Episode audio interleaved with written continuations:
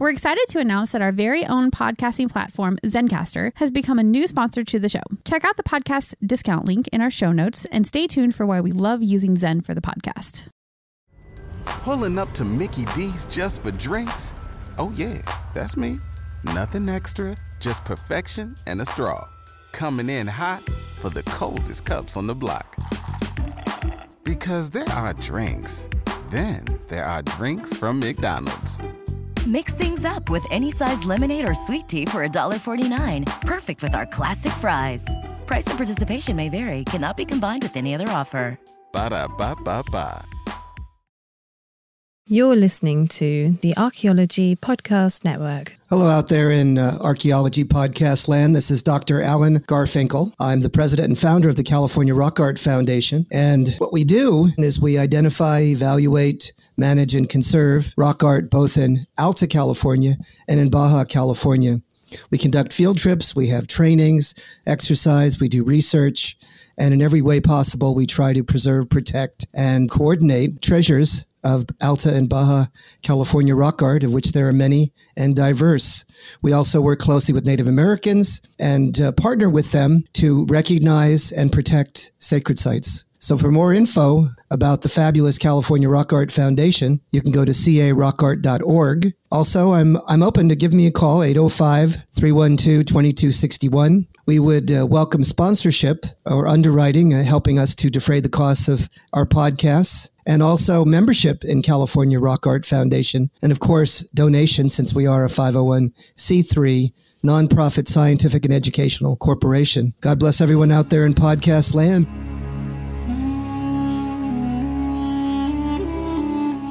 You're listening to the Rock Art Podcast. Join us every week for fascinating tales of rock art, adventure, and archaeology. Find our contact info in the show notes and send us your suggestions.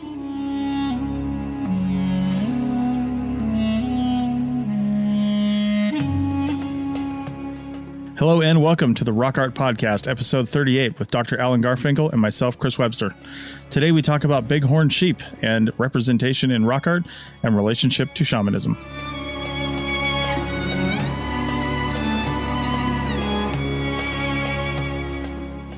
All right, welcome to the podcast, everybody. I am back with Dr. Alan Garfinkel. I got it right this time. How you doing? Professor Chris Webster, God bless you. It's always it's always wonderful. I always say, "Where in the world is Chris Webster?" Every time I talk to him, he's somewhere else, somewhere in in the continental plane, as it were. He's been uh, traveling, right. haven't you, for quite a while? Uh, Quite some time now, yeah. And he always asked me such uh, incisive and uh, deep, deeply theoretical or perspectivized questions. And we have a great time. And I've heard, I've had, I've had a tremendous amount of feedback from various people, you know, throughout the many months we've been doing this, and they just love this podcast. Nice, nice. Well, that's good to hear. So we're keep, we're keeping it up. No, I mean I've heard from this person and that person. One person says, "I listen to every podcast you've ever done, Alan. I know you well." Nice, nice. All right. Well, as we often do, you and I were actually having a chat about something else entirely before we started the show. And it actually made me think of something that was harkening back to a previous episode when we were talking about archaeoastronomy. And we mm-hmm. mentioned the dating of rock art as related to astronomical events like the supernova pictograph down in Chaco Canyon and Right, other right. astronomical events that like we know the actual date of the supernova that happened because it was documented well documented around the world the chinese at that time i mean had a fully you know a, a full civilization with writing and everything obviously at that time and they documented the Yes. exact date that that happened well it made me think we were Mm-hmm. talking about doing excavations here in well the Great Basin in Nevada and also the Pacific Northwest.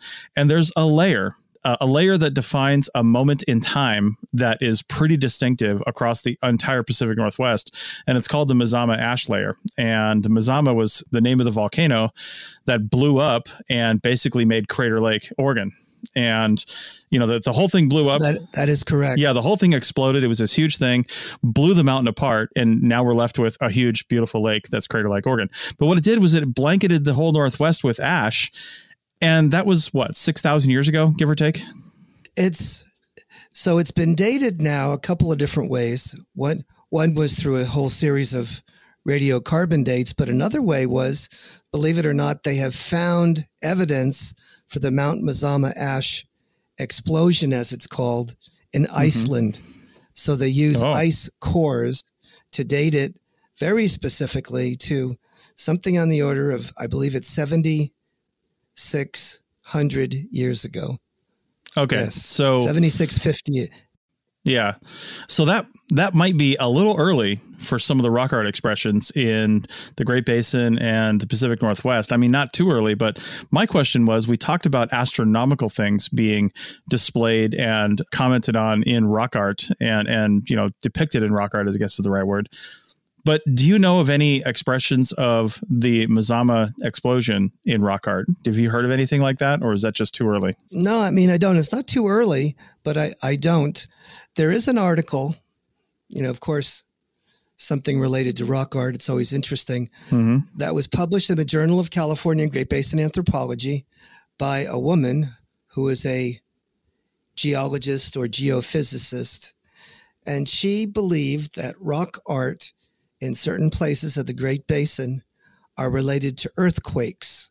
All mm. right, yeah. And and she she showed the actual imagery of those quakes.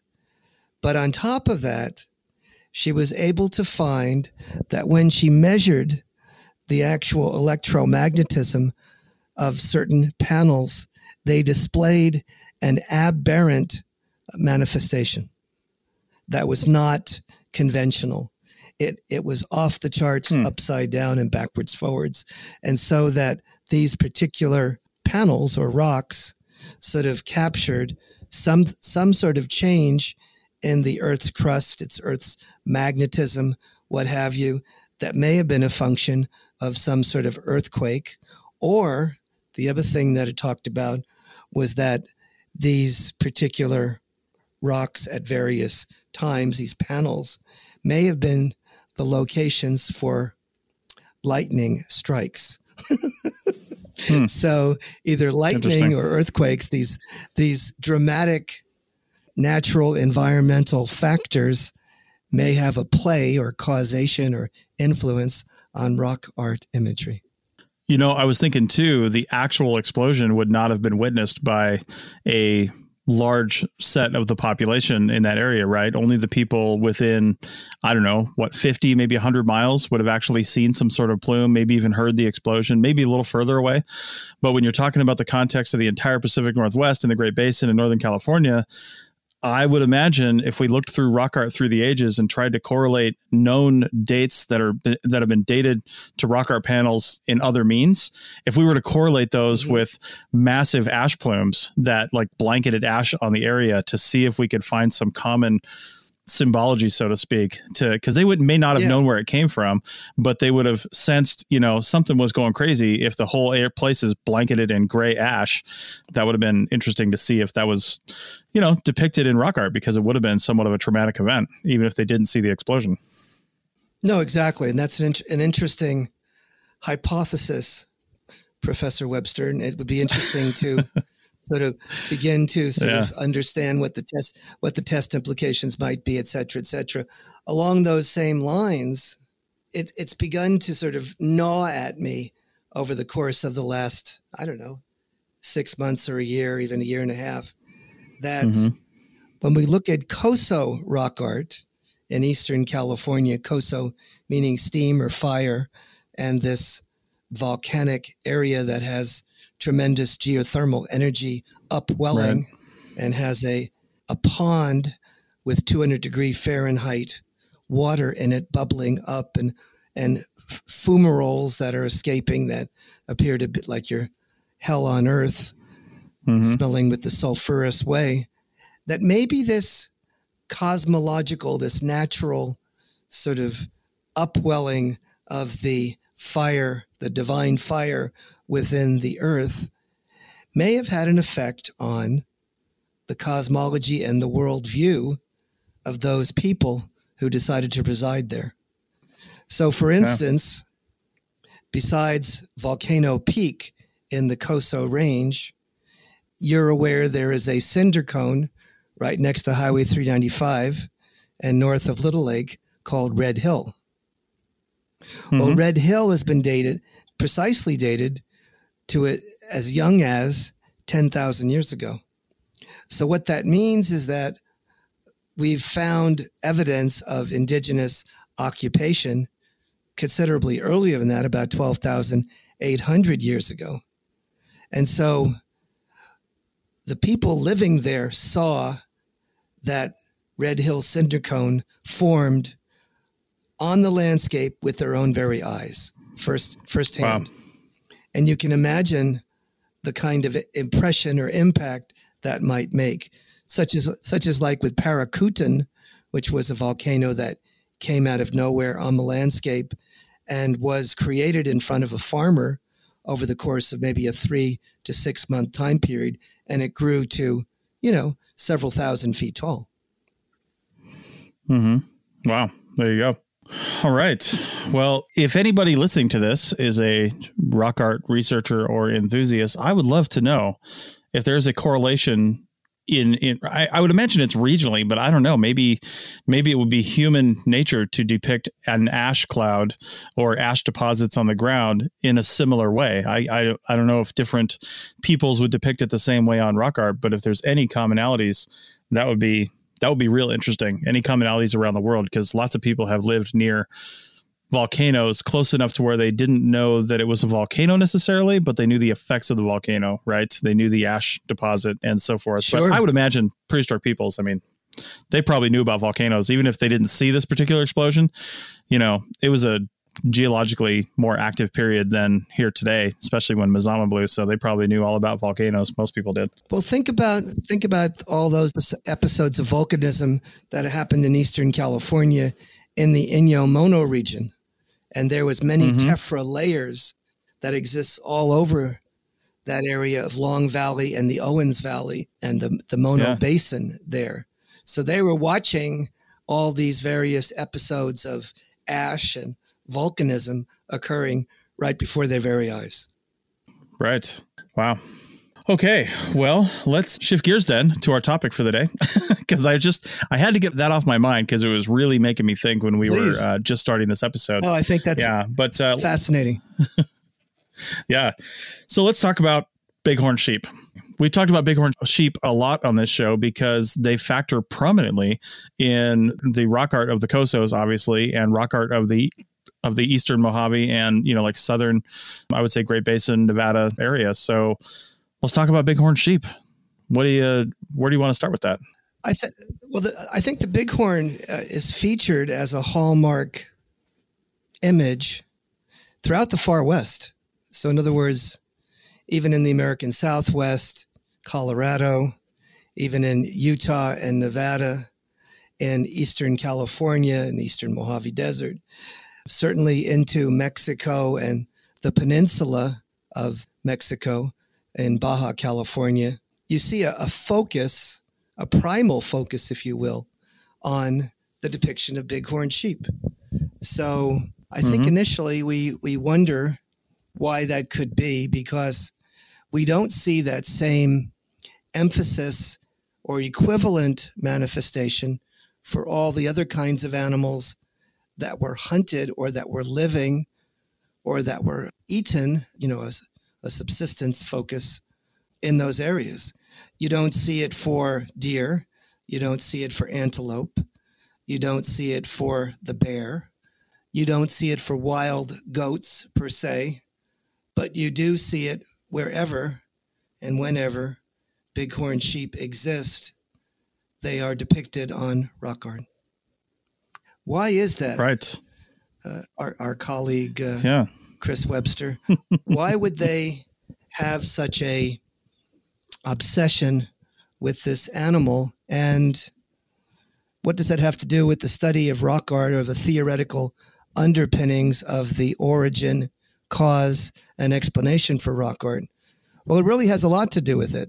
Yeah the bighorn sheep today like even even when i'm driving down down 95 down near walker lake and i know for a fact there's a herd of bighorn sheep that inhabit that area because I've seen them cross the road. And it was a herd of probably, I don't know, eight to 10 of them when I saw them cross the road.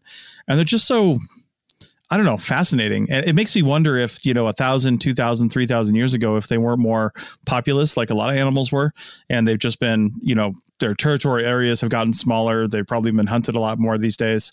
So I don't know what the population is like now versus hundreds, if not thousands of years ago. But I would imagine the bighorn sheep is such a a different animal than you see on the rest of the landscape, you know, that it would have been it would have been something that Native Americans recognized as special in some way, shape, or form. And I mean, their ability to just climb mountains and almost defy gravity and do all the things that they do would have practically seemed magical. It seems magical to me. I don't know how they do it.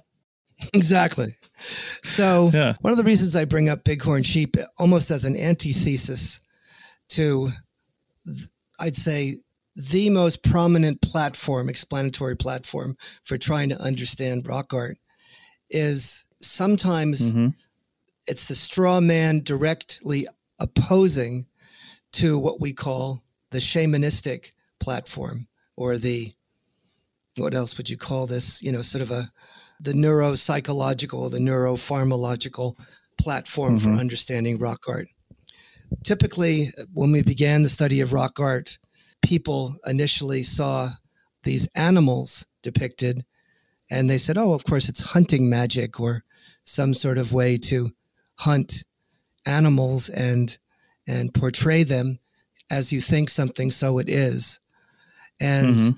through time this hunting magic formulaic explanation one of the earliest explanations came in for some tremendous critiques it probably developed in the old world in europe and as they began to excavate sites they found that the the economic animal bones that were found in these sites had almost nothing to do with the animals that were depicted in the imagery on rock art.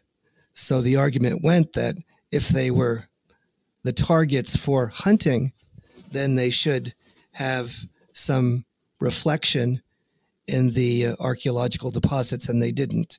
So they were curious about that. Same thing happened when when they started examining the animals that were eaten and most prominently eaten or subject to mm-hmm. hunting in, in the Great Basin in the American Southwest. Wherever we looked, there seemed to be not a clear reflection or dominance or centrality as we see in the imagery in the middens in the economic fauna, the zoological component of archaeological sites. So this brought in a whole other way of thinking about rock art. And Mhm. one of those critiques was that the bighorn sheep imagery had nothing to do with hunting and everything to do with its metaphorical meaning and the imagery associated with shamanism. So, as and we haven't really talked that much about shamanism, which is amazing. What what which what episode is this? Number what? 38. So we've had 38 hours and almost no discussion of shamanism, which is absolutely amazing because the whole shamanistic platform, the whole basis for rock art that most researchers or many researchers believe is embedded or fostered by the oldest religion, which is a Mhm. combination of animism and shamanism. And the more we've studied shamanism now worldwide, we've come to know that shamans, these medicine persons who somehow through various means captured an altered state of consciousness and Mhm. see these visions and produce these images, that this may be more of a metaphorical kind of an image rather than simply uh, a natural or conventional understanding. Okay, well, that is a great place to take our first break. So let's do that and come back on the other side. And I imagine we're going to talk about shamanism and some other stuff. I definitely have a question to start it off with. So let's do that. And we'll be back in a minute. Chris Webster here for the Archaeology Podcast Network. We strive for high quality interviews and content so you can find information on any topic in archaeology from around the world. One way we do that is by recording interviews with our hosts and guests located in many parts of the world all at once. We do that through the use of Zencastr. That's Z E N C A S T R. Zencastr allows us to record high quality audio with no stress on the guest. Just send them a link to click on, and that's it. Zencastr does the rest. They even do automatic transcriptions. Check out the link in the show notes for 30% off your first three months or go to zencastr.com and use the code ROCKART. Looking to expand your knowledge of x rays and imaging in the archaeology field? Then check out An Introduction to Paleoradiography, a short online course offering professional training for archaeologists and affiliated disciplines. Created by archaeologist, radiographer, and lecturer James Elliott, the content of this course is based upon his research and teaching experience in higher education. It is approved by the Chartered Institute for Archaeologists as four hours of training. That's in the UK, for those of you that don't know. So don't miss out on this exciting opportunity for professional and personal development. For more information on pricing and course structure, visit paleoimaging.com. That's P A L E O imaging.com and look for the link in the show notes to this episode. The word. The JCPenney Friends and Family Sale is back. And this week, we're passing the savings on to you. Use your extra 30% off coupon to prep your home and style your family for Easter. That's extra savings on top of our great low prices. Plus, share your coupon with everyone you know and love. It's always better when we save together. JCPenney. Make everybody count. Offer valid 311 through 317. Exclusions apply. See store or jcp.com for details. Welcome back to episode 38 of the Rock Art Podcast. And we are talking about bighorn sheep. And we just started talking about shamanism. But I, I wanted to mention, man, it is interesting. I don't want to gloss over the fact that one of the ways that we know bighorn sheep were more related to religion, ritual, shamanism, and things like that is that we just don't find a lot of evidence of bighorn sheep in the hearths and and hunting related activities for Native Americans, right? For prehistoric peoples of the area. That is just an awesome synergy of, you know, one looking at one thing and saying, well, we don't find them here, but we find them over here. What does that mean? Because it's a it's a well-known joke in archaeology that if archaeologists don't understand something, it's ritual. so if, if we don't know what it means, it's magic or it's ritual or something or it's religion Yes, because yes, you can't explain exactly. religion.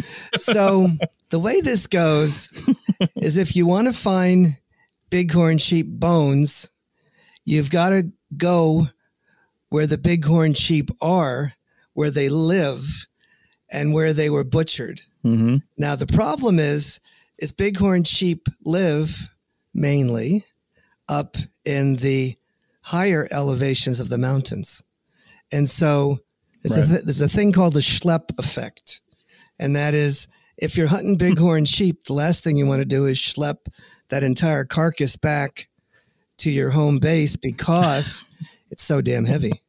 Now, That's right. when they worked up in the White Mountains, in the high elevation White Mountains, they found lots and lots and lots of bighorn sheep bone. Now they were all pounded up Yeah. to be- you know to be- to beat the band into little bitty pieces, but they found tons and tons and tons of bighorn sheep bone. They were the most prominent bones in all the hearths, and they found them there for actually hundreds, thousands of years over time. So hmm that the bighorn sheep is not prominent in the hearths and the lower elevations are part of the story. But the other part of the story is when you're hunting bighorn sheep and you're a hunter gatherer, if you can bag a single sheep or even a couple of sheep each year, you're doing great. When they've done studies ethnologically from of how many deer or how many bighorn sheep a particular family brings home, it's about two on an annual basis. so you get a lot of meat and this and for the most part the animals that they're eating are small game animals they're trapping they're Mhm. they're also getting uh, avian fauna or jackrabbits which can be hunted communally but the smaller game animals would be more of the mainstay. But if you looked at the calories and the component of the meat portion of the diet, some of the bigger game animals occasionally would bolster this and would have a, a huge impact in the uh, vitality and the kilocalories of these human beings. And they love it because it's juicy and it tastes good. Lamb chops. Yeah. Well, there you go. There you go. And is there as much representation of bighorn sheep in rock art at high elevation rock art sites where these bighorn sheep were more commonly hunted versus lower elevation where you didn't see the bighorn sheep very often, but they're very prominent in those rock art sites? I, I'm just wondering if there's less representation of the bighorn sheep because they were more common in your everyday life and and maybe not as you know mystical so to speak. You know i've thought about that question often. So is it that when you find great amounts of rock art that depict bighorn sheep is that the area correlated with greater numbers of sheep or higher elevations? And the answer i think is no Hmm. The largest depictions of bighorn sheep in the world are located in Baja California, in the Sierra de San Francisco, and these are depictions that are larger than life in enormous panels that are depicted all over these rock shelters. Okay. And it's they're very very few and there's very thinly populated.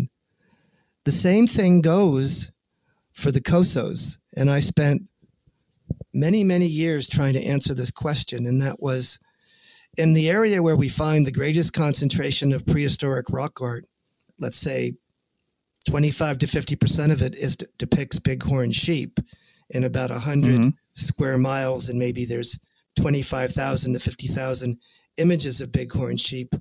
How many bighorn sheep were there in the Coso Range? The Coso Range is one of the worst places for sheep. And I heard this from wildlife biologists. First of all, it has very poor escape terrain, which they need. It's got poor forage, and it's one of the driest places in the entire California desert.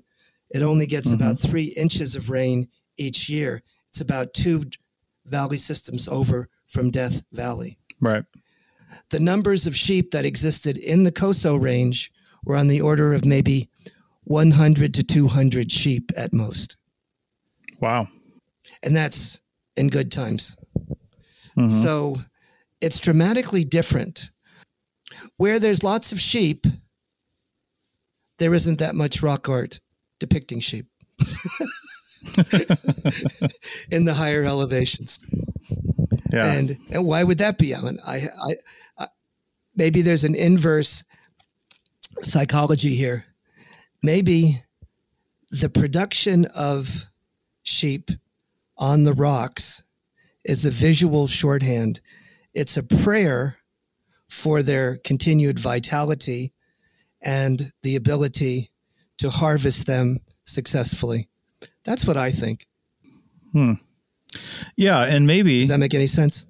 That does make sense. And you know, we also can't assume that the people who are living down at the lower elevations in the Cosos and the people who are living at the higher elevations in that area, like in the White Mountains, we can't necessarily assume they're different people, right? I mean, people migrate, people move. No, they weren't necessarily no. sedentary, you know? So, no. And we do know if we reconstructed their languages that they were the same people, at least related linguistically. Yeah.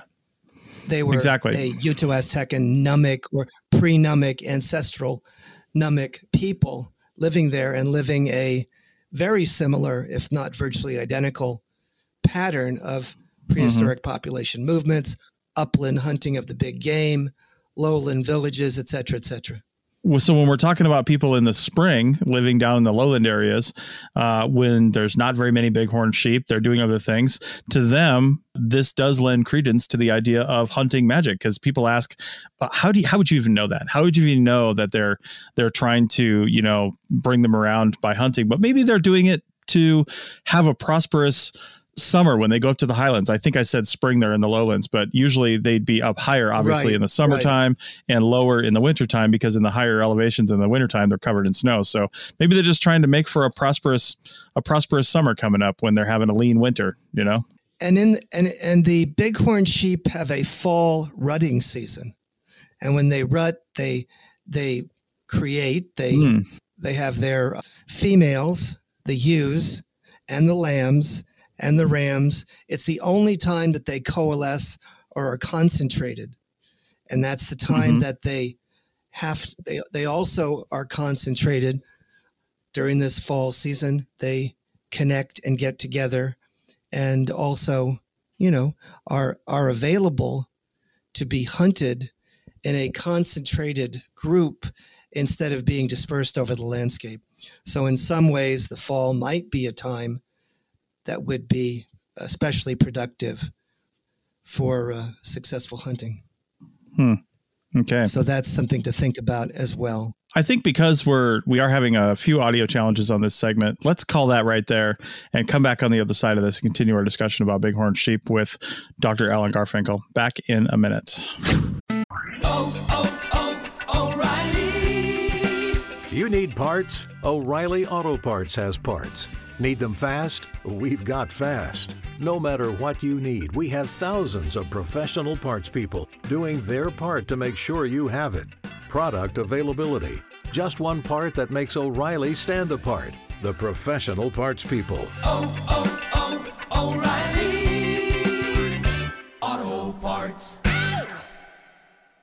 You've worked hard for what you have your money, your assets, your 401k, and home. Isn't it all worth protecting? Nearly one in four consumers have been a victim of identity theft.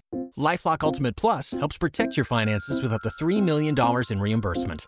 Lifelock alerts you to identity threats you might miss. And if your identity is stolen, your dedicated US based restoration specialist will work to fix it. Let Lifelock help protect what you've worked so hard for. Save 25% off your first year on Lifelock Ultimate Plus at lifelock.com slash aware. Terms apply. All right, welcome back to the Rock Art Podcast, episode 38, our third and final segment. And we are talking about bighorn sheep and their depiction in rock art. And we were just starting to lead really into a solid discussion of, I, I think, religion and and really shamanism. So, Yeah. and, and we, yeah, and we mentioned it in a previous segment too. So let's get into that. So, right now, those that are sort of insiders or rock art scholars, students of rock art, are pretty firmly convinced that much of rock art throughout the world, in fact, was uh, a function of, caused by, written by, crafted by people we might call shamans. Now, the shamanistic platform has been seen as almost a, a counter or anomalous or paradoxical to the companion platform discussing rock art as hunting magic or increased rites or uh, understanding it in a variety of other ways, whether it's uh, sacred narrative or discussion of the mythology, what have you. And so this shamanistic platform was really put to the test and been very, very critically incised or criticized for much of the information that was gleaned from it. And it's taken a lot of hits. It's gone on for decades. And I think finally people have come to the conclusion that there's something to this shamanism thing that indigenous people all over the world used a variety of means to obtain altered states of consciousness, and that shamanism is actually a ubiquitous, a very popular means throughout the world of connecting to the world of the supernatural and people becoming effective healers and therapists for native kind, for the native people. Mm-hmm. And even to this day now, scientists are studying the various uses of these psychotropic plants and other means of gleaning altered states of consciousness. And by doing so, they find that people who are troubled who have either diseases or have psychological impairments are tremendously benefited by the use of these various substances to introspectively connect with their creator, with a higher power. Does that does any of that make any sense? Yeah, it's almost like nothing's changed, right? Like people still do that. they do, but they were doing it more on an entertainment level. But there are some that are spirit seekers or seeking some sort of revelatory experience. Mm-hmm. And what they find is once they begin to get involved in this kind of passionate inquiry into this self-evidential, you know, research, they learn something about themselves and the world. People that are deeply depressed, people that have, you know, tremendous psychological or health problems have been found to be cured or hmm. transformed by the use of these substances. They're talking about microdoses of LSD. They're talking about using marijuana. They do things with Banisteriopsis caapi, which is a drug they use in, in South America. Hmm. It's a snuff. It's a purple vine. Wow. The huasqueros that they're called, yeah, that's what they're called. Ayahuasca. It's everyone knows about that hmm. now. I think in the states. Yeah. Anyways, they've done scientific experiments. They've taken, I'd say, a dozen or more Howleys, people from America.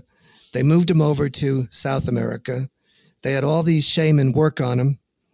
They went through all kinds of different ceremonies and uh, the use of all these psychedelic, uh, you know, pharmaceuticals. And well over half of them were transformed and healed by the use of these experiences. And they came away astoundingly with, you know, changed psychologically and physiologically. Because when wow. you get through, when you go through these experiences, it it changes you emotionally. It changes you, you know, in terms of your phil- philosophy and understanding of the of the world. It gives you a sense of your innate connection to the universe. Does any of this make any sense? Yeah, I think so. I don't have any direct experience with that, but I, I have done some reading and, and you know, it does seem universally true across the planet, to be honest. You know, when you talk about these such sorts of experiences related to substance and things like that, it's almost textbook. You know what I mean? The the way that uh, not not not what you see necessarily, because what you see and what you experience is based on your worldview and your location and, and just what you're you know where you're at, but the experience itself by nature seems to be, you know, pretty common, I would almost say. What they've also found is cross culturally throughout the world, mm-hmm. as individuals use all kinds of various means, various kinds of substances, and various ways to achieve some sort of altered state of consciousness, their experiences are amazingly uniform. What I mean by that is they they see and experience similar phenomenon. In ayahuasca, for instance, they always see some sort of a feline creature. Mm-hmm. These individuals that go through these experiences talk about seeing the strata or or the various levels of consciousness from the black to the white, and the white is a gleaming phenomenon. They also then have a mystical experience where they get a guardian spirit. It could be an animal, it could be some sort of a, you know, a super mundane being, but they have a conversation and they learn something about themselves and then connect to this divine super mundane hmm. deif sort of helping spirit deity. Mm-hmm. And I mm-hmm. could go on and on and on along those same lines they they get an experience of flying. They they can they feel that they have power and can sail over the horizons. I mean, on and on and on. This, this happens wherever and whenever these individuals use these various uh, means of achieving these altered states of consciousness. And and this isn't just done with necessarily using some sort of a plant, a psychotropic plant, but it's also done native people of California, as an example, did this by just a, a meditative state of, you know, talking to the mountains. They did it by ingesting red ants that they wrapped an eagle down. They did it by walking through stinging nettles. There's Hmm. different ways of examining or creating this, you know, hyper intensive, extraordinary, supernatural experience. I've done this during the 60s. I did this. I was involved with taking, uh, you know, various pharmaceuticals, be it uh, LSD or what else, psilocybin, etc. And so Mhm. I, I know what this is all about. I've seen it. I've experienced it. And yeah, it's it's real. It's and there's a reason that it has such a tremendous attraction for people. So, how does this all relate back to shamanism and the bighorn sheep? Well, it relates in a very odd way because all over the world there is this thing called shamanism, and all over the world there's this thing called rock art. There seems to be a relationship between a passion and interest and overcoming urge for these medicine persons, these holy men and women, to craft images on stone and in other ways and memorialize their experiences for their descendants. And that's what we're seeing. Hmm. We're, see- we're seeing what we call memory palaces. We're seeing things of personal immortality. We're seeing the images crafted by some of the uh, keenest observers or the intermediaries between the world of the divine and the terrestrial. These were the liaisons for the religious specialists, sort of this um, intermediate world, these people that were, were trained and skilled in gathering up information and knowledge from the supernatural world and transferring it to the mundane. And that makes total sense because, I mean, throughout history, including you know, largely today, religion, access to a god, if you will, or or various gods, has always been, you know, a tightly controlled source of power, so to speak. You know, so having a few individuals that had this connection or had this ability to create and speak for or through something like that seems to be almost a human universal. You know what I mean? Anytime we've invented a religion, a human need. There seems to. Yeah. I mean, what what is the central sort of uh, you know angst-ridden thing that all human beings have to deal with? And that's death, hmm yeah, right? We, we're, Yeah. we're we're probably the only I don't know being that is consciously aware of their own demise, right? hmm I Yeah. guess. So these uh, intermediaries were able to sort of pass over that particular realm.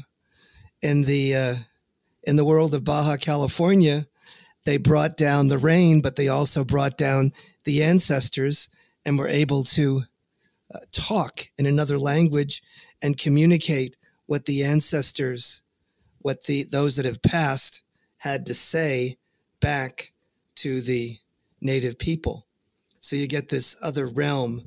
So you're this kinship, this connection, this uh, ethereal thread, wow, okay, and and one and and sort of bridging that particular realm with bighorn sheep.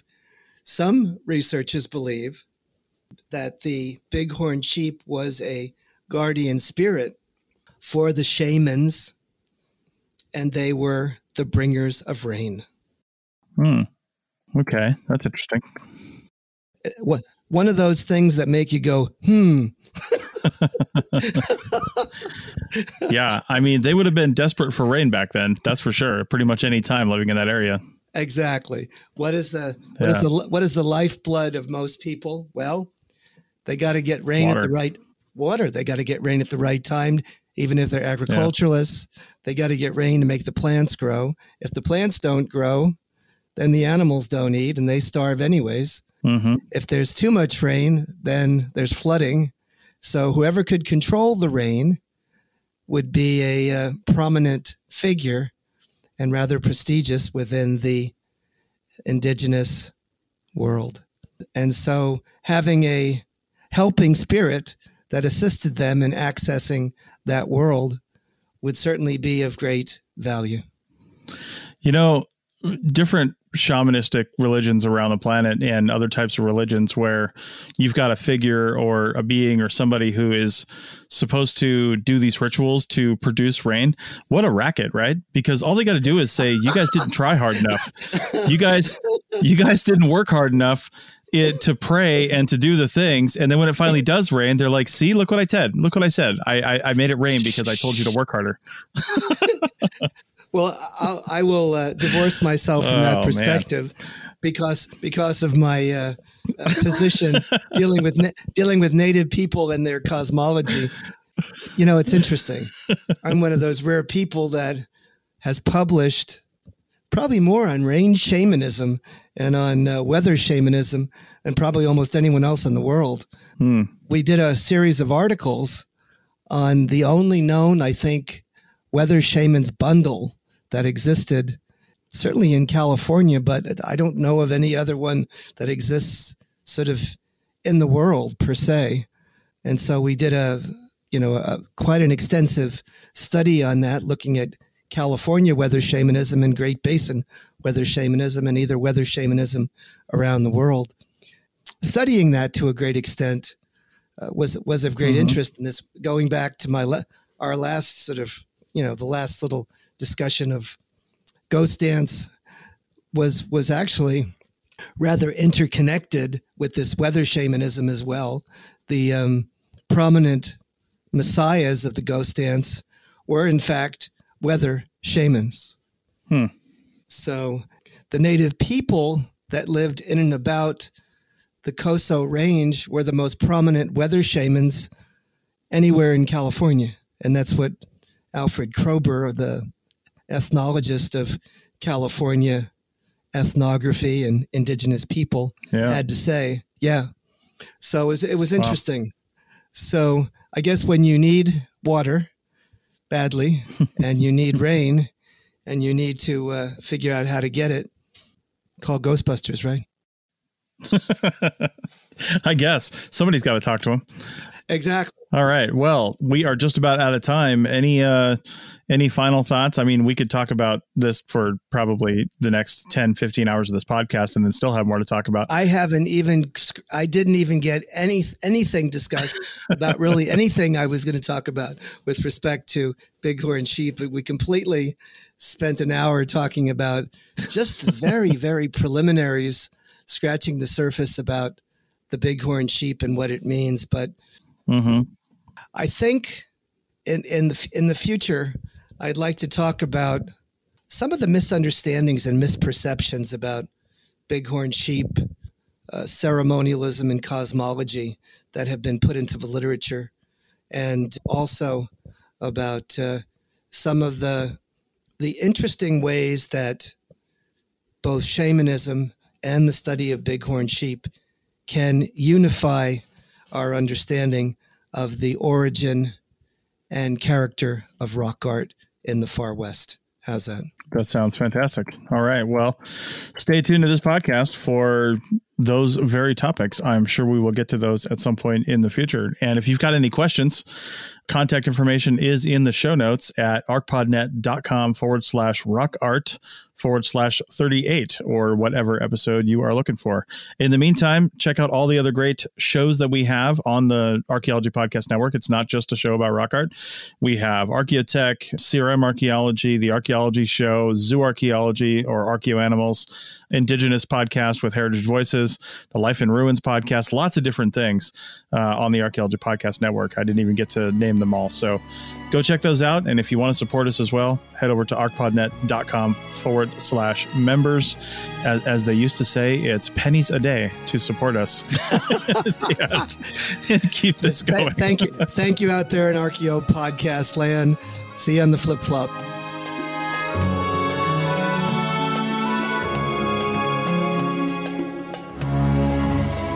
Thanks for listening to the Rock Art Podcast with Dr. Alan Garfinkel and Chris Webster. You can find this podcast on the educational podcast app Lyceum, L Y C E U M, and wherever you find podcasts. Find show notes and contact information at www.arcpodnet.com forward slash rockart. Thanks for listening, and thanks for sharing this podcast with your family and friends.